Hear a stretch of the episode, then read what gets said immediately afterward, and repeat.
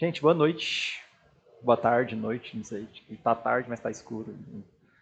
É, prazer estar aqui com vocês, encontrando, como o FP falou, parte da família.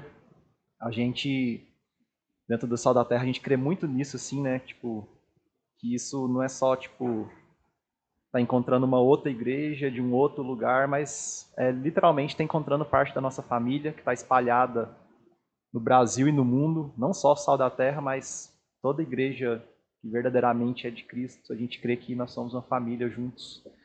E, bom, como a FP falou, a gente é lá de Goiânia, somos uma casa da pastoral, obrigado. Lá da Igreja Farol Esperança, que é uma igreja que já está com uns nove anos de plantação, mas que ainda com muitos desafios, e a pandemia também trouxe muitos desafios para a gente. Foi quase que um processo de replantação, depois que as coisas normalizaram, a gente voltou ao normal. Mas é uma alegria estar aqui. É, alegria, a gente está tentando, conversando, né, para se aproximar cada vez mais, entendendo que nossas igrejas têm algum perfil bem parecido. Então, o FP teve lá com a gente ano passado, se não me engano. Não na igreja, mas a gente se encontrou. Eu vim para cá, daqui uns dois, três meses ele vai para lá também falar com a gente. Então a gente está nesse movimento de tentar aproximar nossas igrejas e Está sendo muito bom, está sendo um processo muito bom da parte de Deus. Lá na Farol a gente tem uma prática que é de dar uns títulos de sermão bem diferentes, assim, não tão convencionais. E o sermão que eu queria compartilhar hoje, o título dele é Mertiolate não cura arritmia. É, não sei se o sermão vai ser bom, mas pelo menos no título a gente tenta se garantir. E Mertiolate não cura arritmia, e eu espero que faça sentido. É, a gente está vocês estão, na verdade, né, numa série em Gálatas. Hoje a gente vai para Gálatas 3, capítulo 3, dos versículos 1 ao 14. E por que desse título? Né? O que tem a ver Mertiolate, arritmia e os Gálatas? Bom, é, provavelmente todo mundo aqui já usou Mertiolate, ou pelo menos sabe o que é um Mertiolate. É um remédio que a gente passa, geralmente quando tem alguma ferida, esfola, cai, criança correndo e cai, fica ali ralão no joelho, aí passa para ter aquela ação antisséptica, tirar as bacterinhas e não ter inflamação e tudo mais. Que todo mundo sabe o que é isso. E aí pensa a seguinte situação.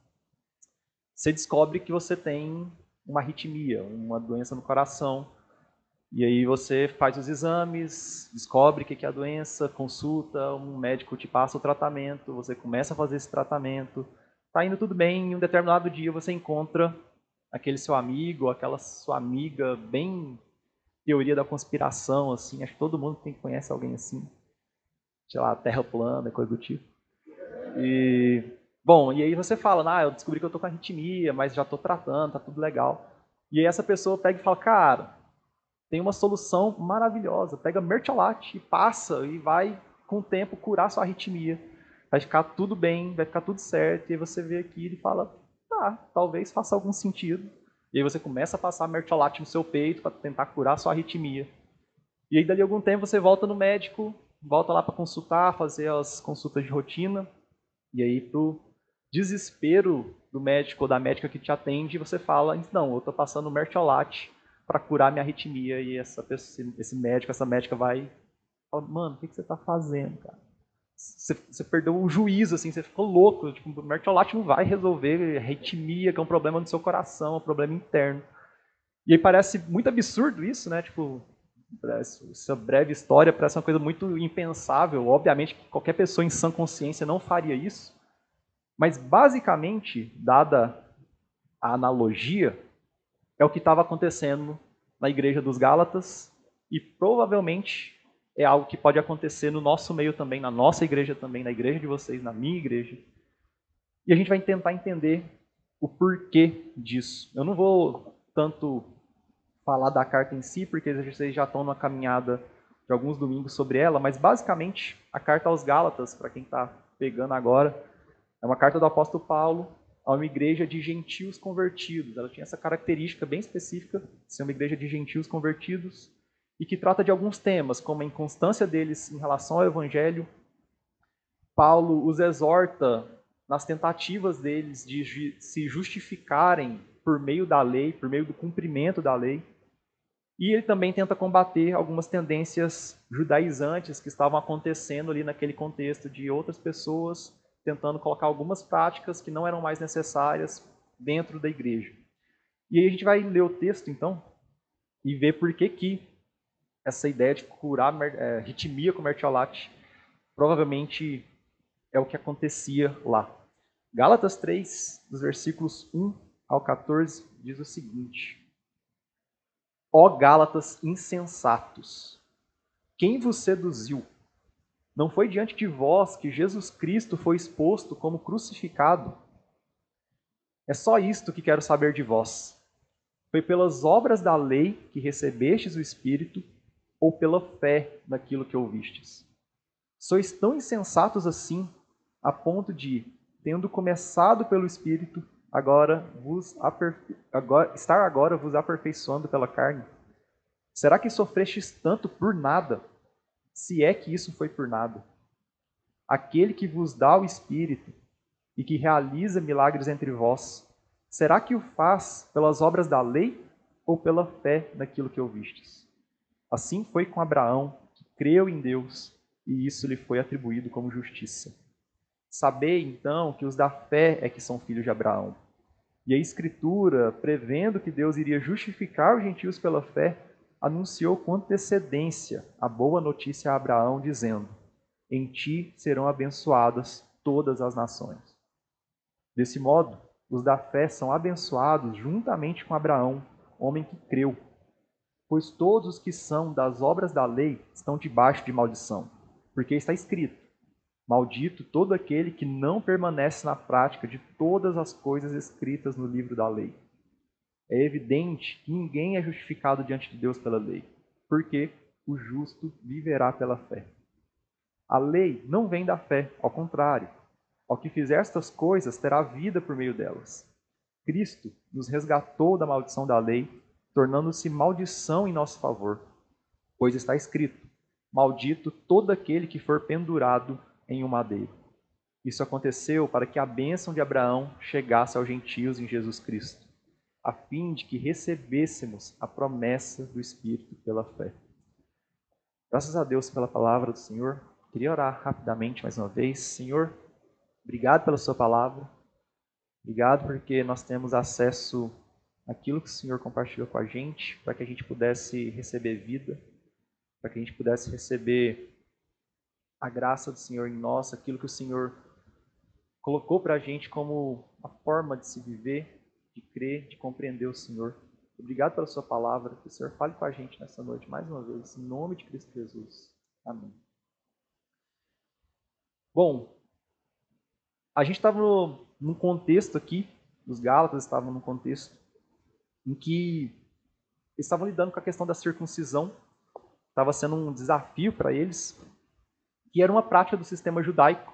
Acho que todo mundo já deve ter ouvido falar sobre isso, entender um pouco minimamente. E tinha uma questão curiosa, porque os primeiros convertidos dessa igreja, eles tinham passado pela circuncisão. Então a questão da circuncisão não era tanto mais uma questão para eles, já de certa forma tinham assimilado essa prática. E quando vem os novos convertidos dentro dessa igreja, aí começa então ter uma discussão do tipo, beleza, a gente circuncisa, a gente não circuncisa, a gente deixa assim mesmo, a gente faz as práticas que a gente já fazia, o que, que acontece? E aí chegam os irmãos judaizantes, que eram essas pessoas que tentavam pegar práticas do judaísmo e colocar dentro da igreja, ou colocar como um critério para que as pessoas fossem salvas, fossem justificadas, recebessem o favor de Deus. E aqui tem um primeiro sinal de alerta para a gente, tipo, não sei quando aqui tem carro, mas quando a luz do carro, a luz do óleo do carro acende, você fala, cara, deixa eu parar o carro agora, porque se a gente anda com a luz do óleo ligado, provavelmente seu motor vai fundir e você vai gastar alguns mil reais, alguns, alguns milhares de reais para consertar o motor do carro. Então esse é o primeiro sinal de alerta aqui para a gente, porque muito provavelmente quando a gente tenta entender um pouco por que, que esses judaizantes faziam isso, por que eles tentavam pegar essas práticas e levar para dentro da igreja. Muito provavelmente eles faziam isso de uma forma sincera. Muito provavelmente não era do tipo, não queremos acabar com a igreja, e do tipo, vamos implodir a igreja. Não, eles faziam de forma sincera. Eles realmente acreditavam que aquelas práticas que fazendo aquelas práticas, eles poderiam ser justificados, eles poderiam alcançar o favor de Deus. E eles então continuavam na insistência da circuncisão para os gentios e na garantia da salvação por meio das obras, na garantia da salvação cumprindo a lei.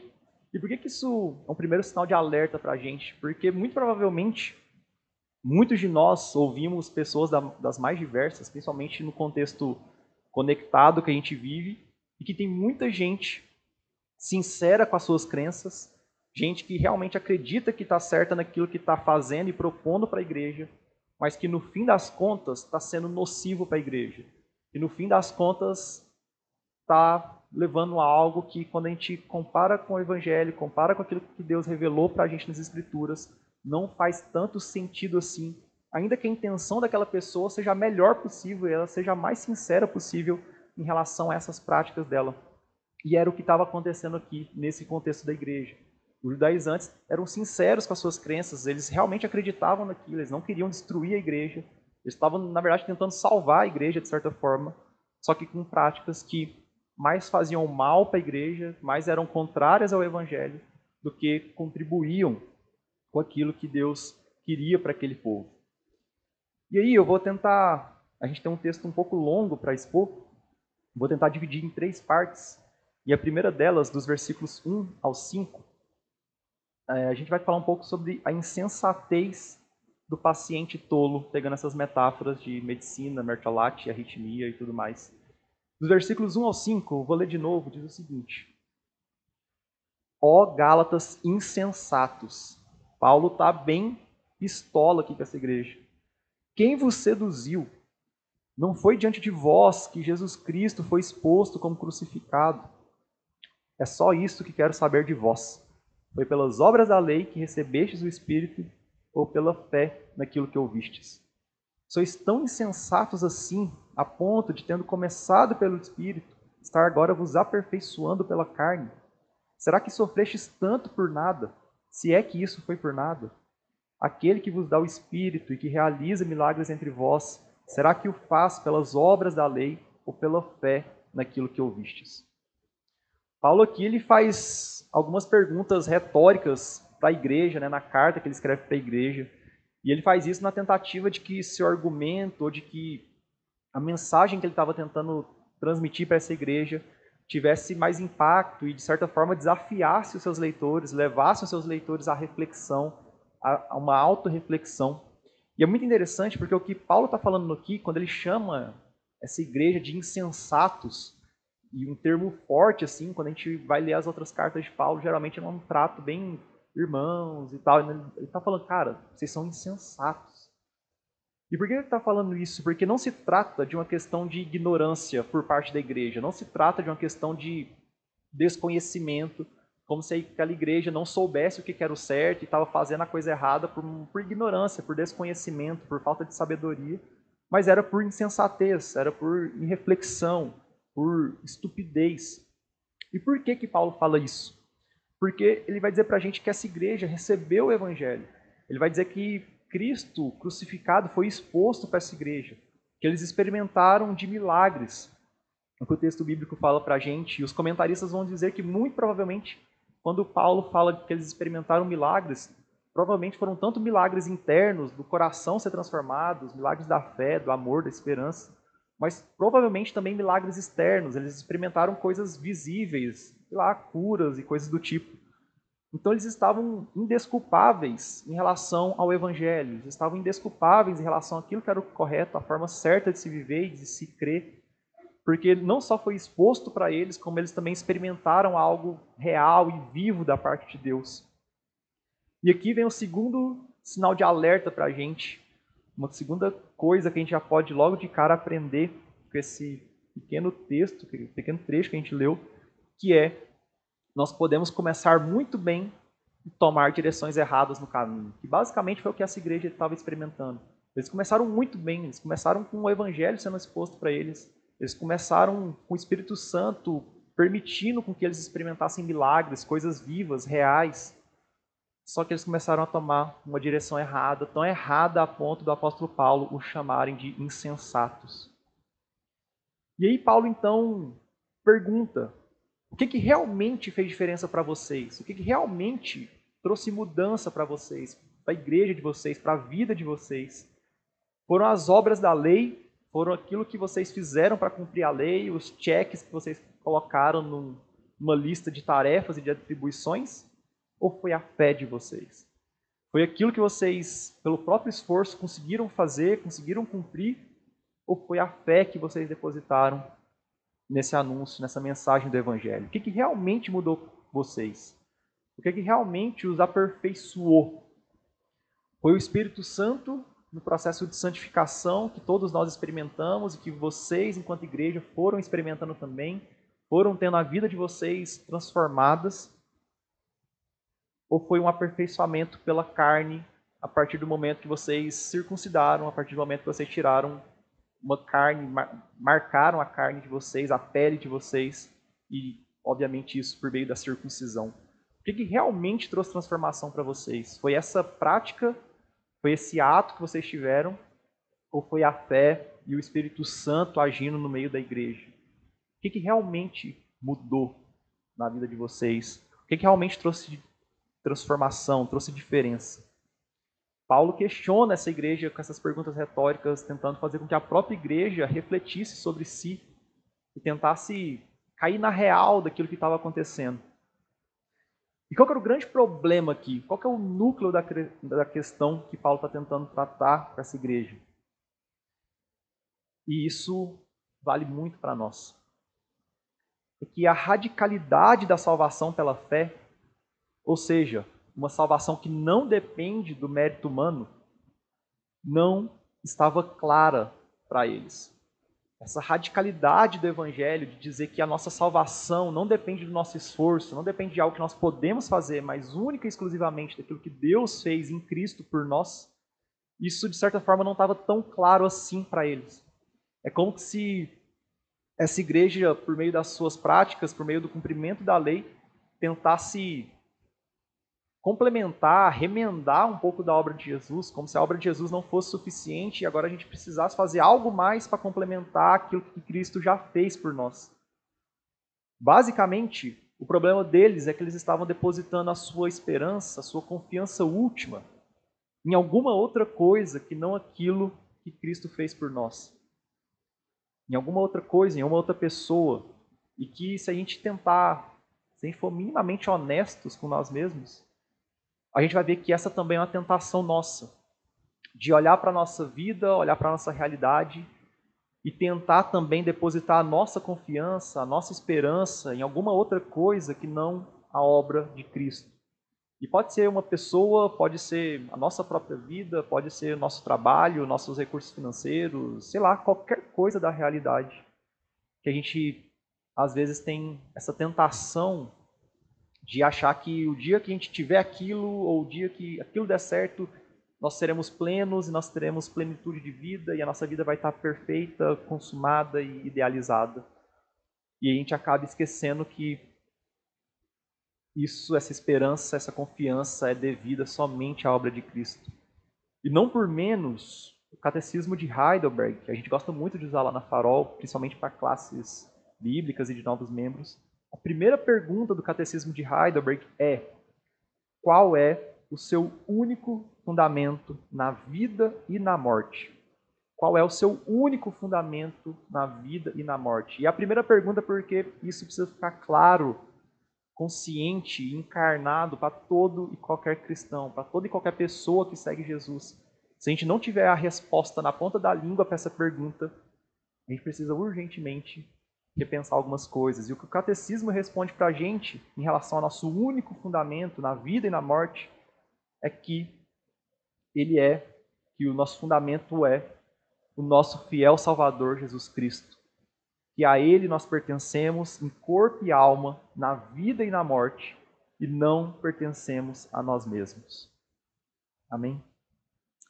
Por isso que Paulo estava tão indignado com essa igreja. Não era por menos, não era por uma questão secundária, não era uma coisa superficial, se o louvor é com violão ou é com bateria, se é com sermão é de 40 minutos ou 20, se a gente vem para o culto à tarde ou à noite. Não é questão superficial que a gente tem margem para discutir e pensar diferente. mas era para uma questão central uma questão decisiva para a vida daquelas pessoas, era uma questão decisiva para a vida da igreja, que é aonde que essa igreja, aonde que esse povo, aonde que esses irmãos depositam a sua confiança, a sua esperança. Se era nas práticas deles, nas práticas que estavam tentando colocar dentro da igreja, em especial a circuncisão, ou se era em Jesus Cristo, nosso fiel Salvador. E por isso, então, Paulo fala que eles eram insensatos, porque eles estavam trocando aquilo que de mais importante e precioso que eles tinham por uma prática que não os levaria a lugar nenhum. E aí o texto vai continuar nos versículos 6 a 9 e diz o seguinte: Assim foi com Abraão, que creu em Deus, e isso lhe foi atribuído como justiça. Sabei, então, que os da fé é que são filhos de Abraão.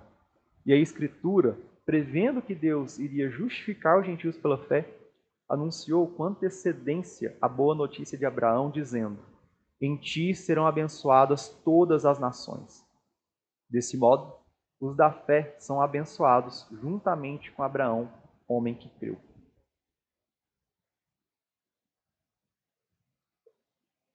A gente falou da insensatez, então, desse paciente tolo que tinha uma doença e buscou outra forma de resolver a sua doença.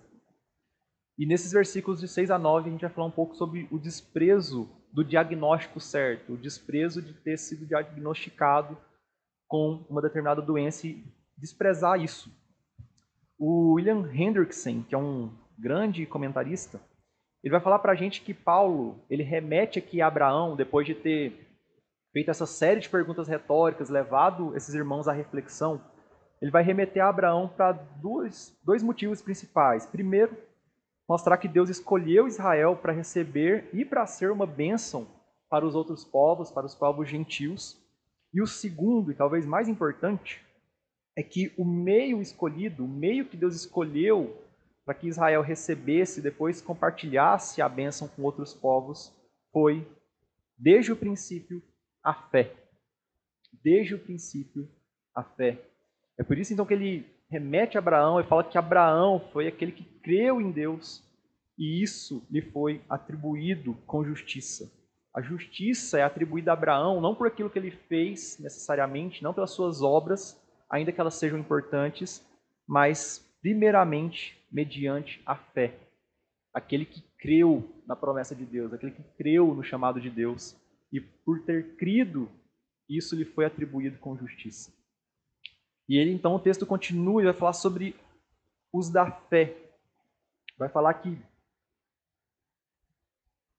lá no versículo 9, desse modo os da fé são abençoados juntamente com Abraão, o homem que creu. E quem que são esses os da fé? Quando o texto diz isso para a gente, quando o apóstolo Paulo usa essa expressão, basicamente ele está falando daqueles que, assim como Abraão, são os que depositam sua confiança em Deus, são aqueles que depositam sua esperança em Deus, são aqueles que depositam a sua própria vida em Deus, naquilo que Deus tem feito ao longo da história da redenção. Então, esses que depositam sua fé em Deus, aqueles que creem em Deus, a esses é atribuída a justiça. A esse povo é que Deus olha e os considera justos. E talvez a gente se pergunte, tá bom, mas o que é essa justiça? Assim? Justiça em relação ao quê? E basta a gente se lembrar, então, desde a história da redenção, que o pecado entra no mundo, o pecado corrompe a realidade, o pecado nos corrompe, e basta a gente ser minimamente honestos e sinceros, de olhar para dentro de nós e a gente ver o pecado que há em nós, de ver o quanto nossas intenções são ruins, o quanto nossos pensamentos são deturpados, o quanto nosso coração é inclinado para o mal, para a gente entender e de fato experimentar que há uma coisa chamada pecado, que corrompeu a realidade, que corrompe as nossas vidas também. E a partir do momento que o pecado entra na realidade, ele nos separa de Deus, ele, nos, ele tira de nós aquela comunhão que havia com Deus, que os dois primeiros capítulos das Escrituras nos narram, que havia uma comunhão com Deus e essa comunhão é separada, ela é quebrada. E agora a gente depende então da obra de Cristo para que a gente receba não só o perdão dos nossos pecados, como também receba a vida eterna, como também receba a possibilidade novamente de ter nossa comunhão com Deus restaurada e ter isso um dia de forma plena, na eternidade, na segunda vinda de Cristo, quando ele voltar para julgar vivos e mortos.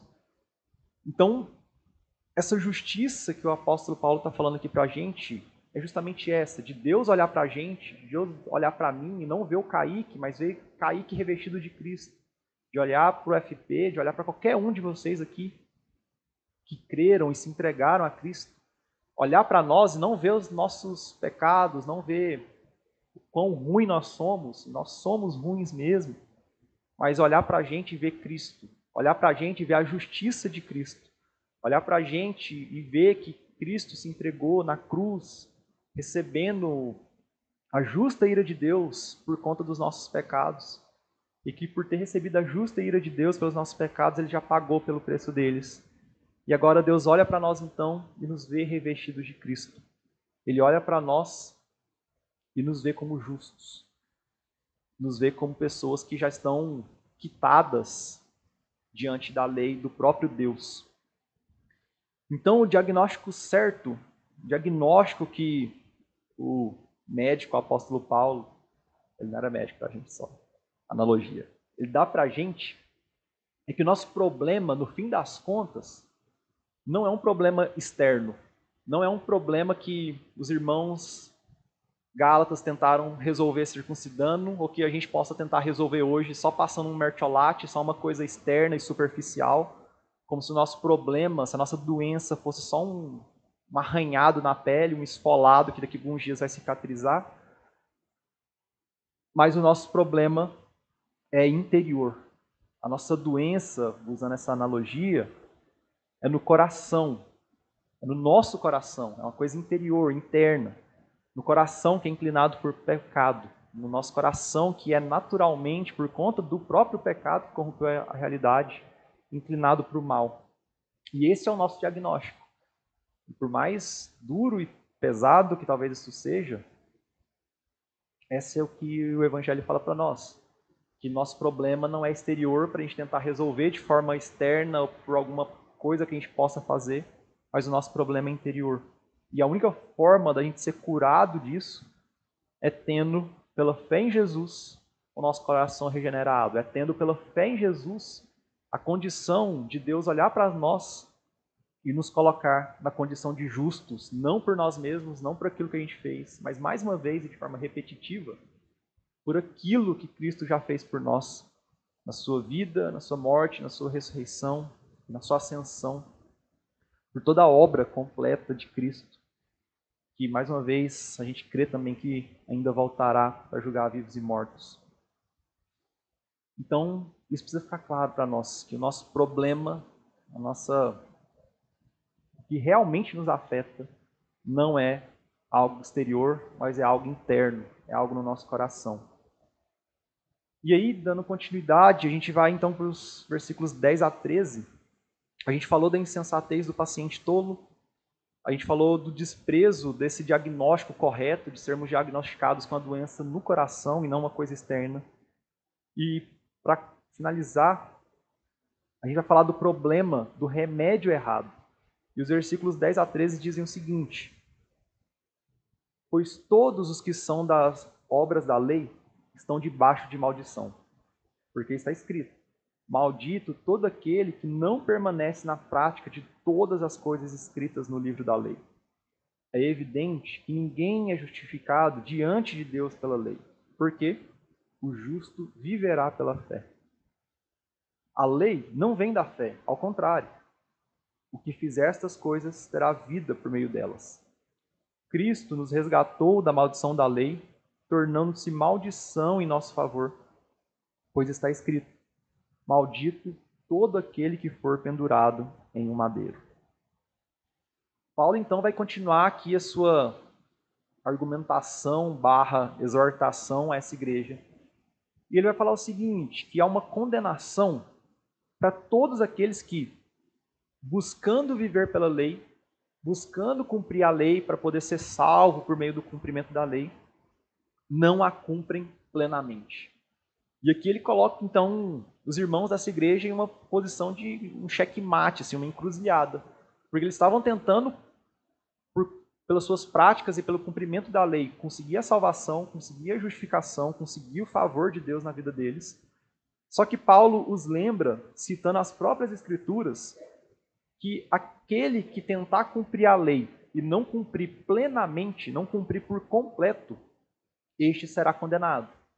Em outras palavras, o que Paulo está dizendo é que vocês estão tentando fazer é impossível. É impossível alguém cumprir a lei plenamente. Paulo está usando aqui um recurso da própria Escritura de forma muito retórica, no bom sentido do termo, para mostrar para essa igreja que era impossível eles fazerem aquilo que eles estavam tentando. É impossível eles serem salvos, eles serem justificados pelo cumprimento da lei, porque se eles não conseguissem cumprir a lei por completo, plenamente, eles, em vez de conseguirem a justificação, eles seriam amaldiçoados. Porque ele está mostrando que isso é impossível. E uma coisa importante para nós e que não pode ficar essa ponta solta é que Paulo ele não está desprezando a lei. Paulo não está tipo, dizendo, tipo, galera, abandona a lei, ignora tudo isso que foi escrito de tempos atrás e vamos agora viver uma nova era e good vibes e coisas do tipo. Mas o que ele está falando é que a justiça na lei, ela precisa sim ser cumprida. Ele não está ignorando, ele não está tipo, anulando a lei. A diferença é que a, o cumprimento da justiça na lei, ela não vai ser cumprida por nós, ela não vai ser cumprida pelos irmãos de Gálatas, mas em Cristo Jesus, naquele, o único que conseguiu cumprir a lei plenamente, o único que conseguiu ter uma vida sem pecado, uma vida plena e perfeita diante daquilo que Deus havia colocado. E nele sim a lei é cumprida. Nele sim, a justiça na lei é cumprida. E agora, pela fé em Cristo, pela fé naquilo que Cristo fez, essa justiça também é imputada em nós. Essa justiça também é colocada em nós. Então, Paulo não está ignorando a lei, mas ele está falando que não é nós que vamos conseguir cumpri-la, mas sim Cristo que a cumpriu. E aí, então, também tem que entender que Deus, então, nos dá a lei, a lei é dada por Deus para nós, não para nos salvar, como esses irmãos estavam tentando entender que fosse. E a gente também pode cair nesse erro de tentar achar que cumprindo a lei a gente vai receber o favor e a graça de Deus. Mas Deus não nos dá a lei para nos salvar, mas o contrário, para mostrar nossa total incapacidade de nos salvarmos a nós mesmos. A lei é dada por Deus para nos mostrar nossa insuficiência nossa tentativa de salvar nós mesmos pela força do nosso braço, pelas nossas práticas, por aquilo que a gente pode fazer e não por aquilo que Cristo Jesus fez por nós. Um autor que a gente gosta bastante, que é o Herman Bavinck, ele vai falar para a gente que a lei ela exige de nós uma justiça perfeita e suficiente. A lei, a lei de Deus, exige de nós uma justiça perfeita e suficiente. Só que o Evangelho, por outro lado, ele nos concede uma justiça perfeita e suficiente. E isso é maravilhoso. Se a lei nos exige uma justiça perfeita e suficiente, o Evangelho é quem nos concede isso. O Evangelho é quem nos concede esse cumprimento dessa lei para que a gente possa ter uma justiça perfeita e suficiente. E mais uma vez, ele nos concede esse cumprimento não em nós mesmos e naquilo que nós podemos fazer, mas única e exclusivamente naquilo que Cristo Jesus já fez por nós.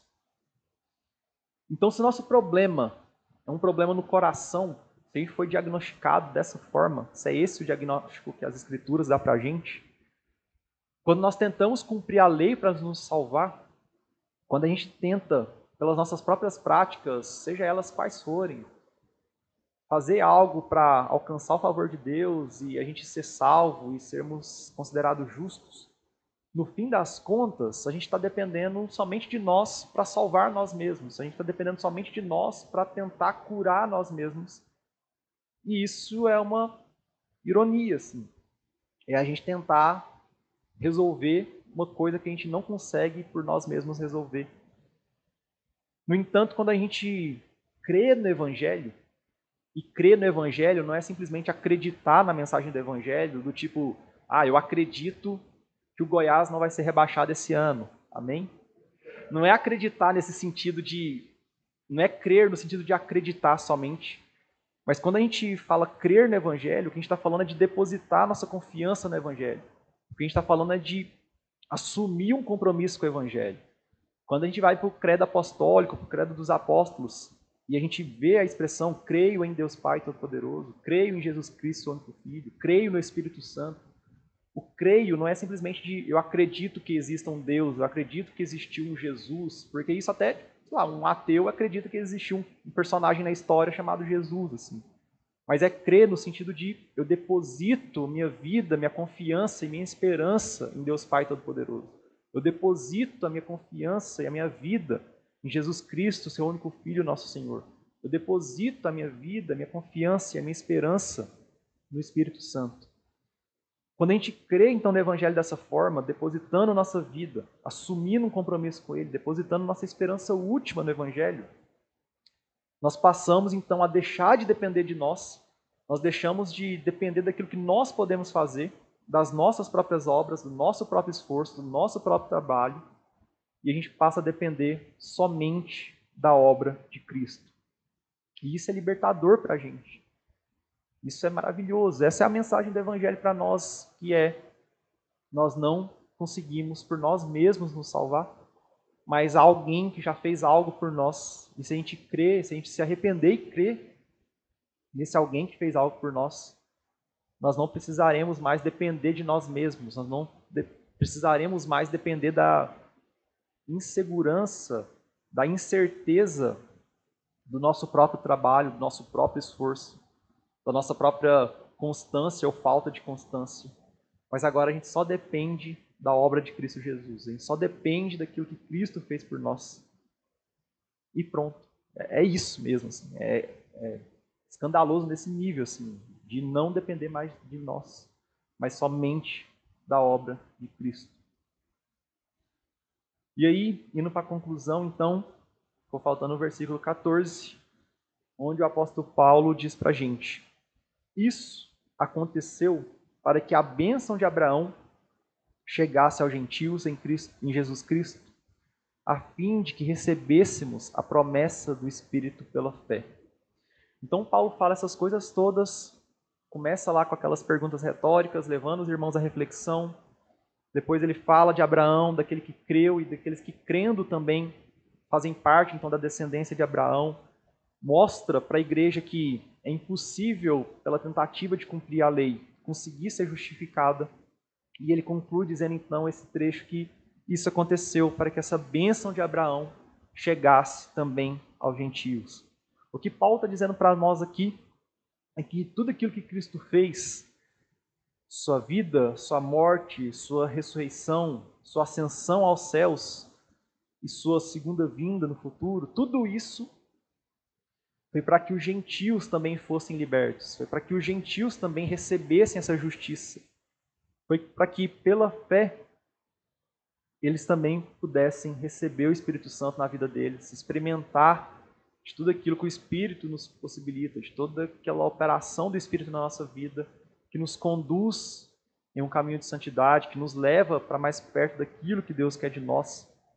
E, bom, o FP já falou bastante disso aqui na abertura do culto, lembrando do dia de Pentecostes que o calendário litúrgico cristão celebra hoje, de tudo isso que o Espírito faz em nós. E Paulo então vai dizer que tudo isso foi também para que os gentios pudessem experimentar dessas coisas. Né? E os gentios nada mais são do que aqueles que não faziam parte do povo de Israel por questões étnicas. Os gentios, basicamente, somos nós. São os, aqueles que não têm muito pedigree, que se reúnem no centro da cidade num domingo à tarde para falar de um Deus que os alcançou, seja lá em Goiânia, seja aqui em Curitiba, seja em qualquer lugar do nosso país ou do nosso mundo. Aquele povo que não é o povo da linhagem escolhida por Deus, mas que, pela graça e bondade de Deus, teve essa bênção sendo também compartilhada para esse povo que não tem, sei lá, uma linhagem maravilhosa e coisa do tipo, mas são todos nós. Foi para que essa mensagem, para que o Espírito Santo chegasse também até nós, a gente pudesse então experimentar disso, a gente pudesse então receber isso da parte de Deus. E aí toda condenação então da lei, toda justa condenação da lei, ela foi tirada de nós, ela é tirada de nós pela obra de Cristo. E agora esse rio da graça pode fluir para todo aquele que crê, para todas as pessoas que creem. Esse rio da graça foi desobstruído, foi tirada, aberta a barragem que deixa esse rio da graça fluir e fluir para todos os lugares, para Curitiba, para Goiânia, para, sei lá, pensa o lugar mais remoto que você vem na sua cabeça.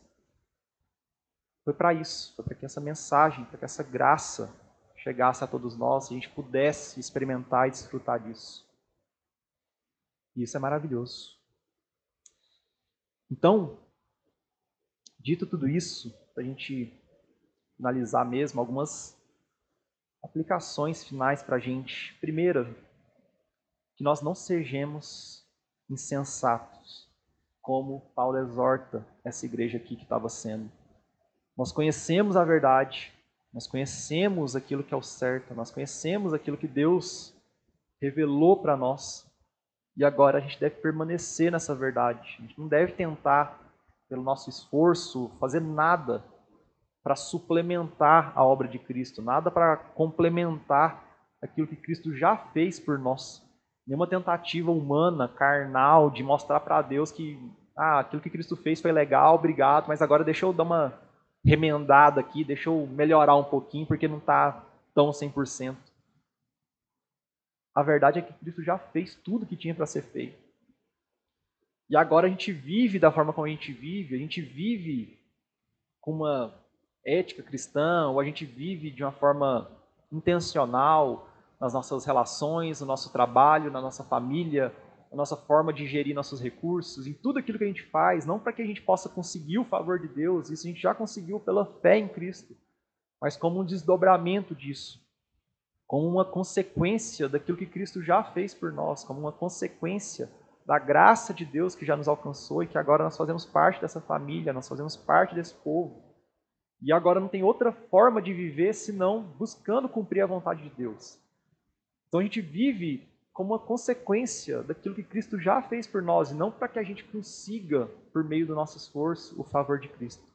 Então que a gente não seja insensato em relação a isso, que a gente permaneça nessa verdade, que a gente fuja de qualquer tentativa de salvação que tenta complementar a obra de Cristo, qualquer tentativa nossa de fazer algo e, e confiar em nós mesmos ou em alguma coisa que nós temos para nos salvar. Que a gente pare mesmo, por mais difícil que isso seja, e eu sei que é difícil. Quando eu falo isso, eu estou falando para mim, inclusive. De confiar, que a gente pare de confiar em nós mesmos. Que a gente pare de confiar naquilo que nós podemos fazer, na nossa boa reputação, na nossa, sei lá, boa, na nossa moral, na nossa forma diligente de viver, e, enfim, qualquer coisa aí. Pensa aí no que você pode fazer de bom. A gente pare de confiar nisso e a gente confie somente no Evangelho. A gente confie somente naquilo, repetitivamente falando, naquilo que Cristo fez por nós e somente naquilo que Cristo fez por nós. E assim a gente consiga então experimentar e desfrutar da graça de Deus nas nossas vidas. Amém? E orar mais uma vez. Senhor, obrigado. Obrigado porque o Senhor fala para nós e fala muito enfaticamente para nós na Sua palavra que nós não precisamos de mais nada, que tudo que a gente precisava já nos foi concedido, que é pela fé aquilo que Cristo fez por nós na cruz. Obrigado porque o Senhor, sabendo da nossa fragilidade, sabendo da nossa incapacidade, sabendo da nossa da corrupção do nosso coração, o Senhor providenciou para nós uma forma de recebermos justiça de uma forma que não depende de nós, mas que depende única e exclusivamente de Cristo. Obrigado porque o Senhor providenciou um meio para que esse rio da graça fluísse para nós, fluísse para todos os povos, chegasse até nós aqui. Obrigado porque a gente pode desfrutar agora do Seu Espírito Santo, que nos santifica, que nos conduz para aquilo que o Senhor quer de nós, que nos sensibiliza, que nos direciona. Obrigado por isso. Obrigado porque a gente não merecia. Obrigado porque nós, por nós mesmos, jamais poderíamos alcançar o favor do Senhor pelo nosso próprio esforço, pelo nosso próprio mérito, pela força do nosso braço, por quão bons nós somos. Na verdade, nós não somos. Mas é tudo por aquilo que Cristo fez por nós. Obrigado por isso. Nos ajuda a viver essas verdades nos ajuda a encarnar essas verdades nas nossas vidas, nos livra do legalismo, nos livra de qualquer tentativa humana de fazer aquilo que Cristo já fez por nós. Nos permita, então, desfrutar da alegria que é viver conduzidos pelo Senhor, fazer parte do seu povo, desfrutar da graça de Deus, ter nossa vida sendo conduzida pelo Espírito Santo. Nos ajude nisso. Em nome de Cristo Jesus. Amém. Amém. É isso. Obrigado, que Deus abençoe vocês. Que a gente possa realmente crer nessas verdades e viver de acordo com elas. Amém.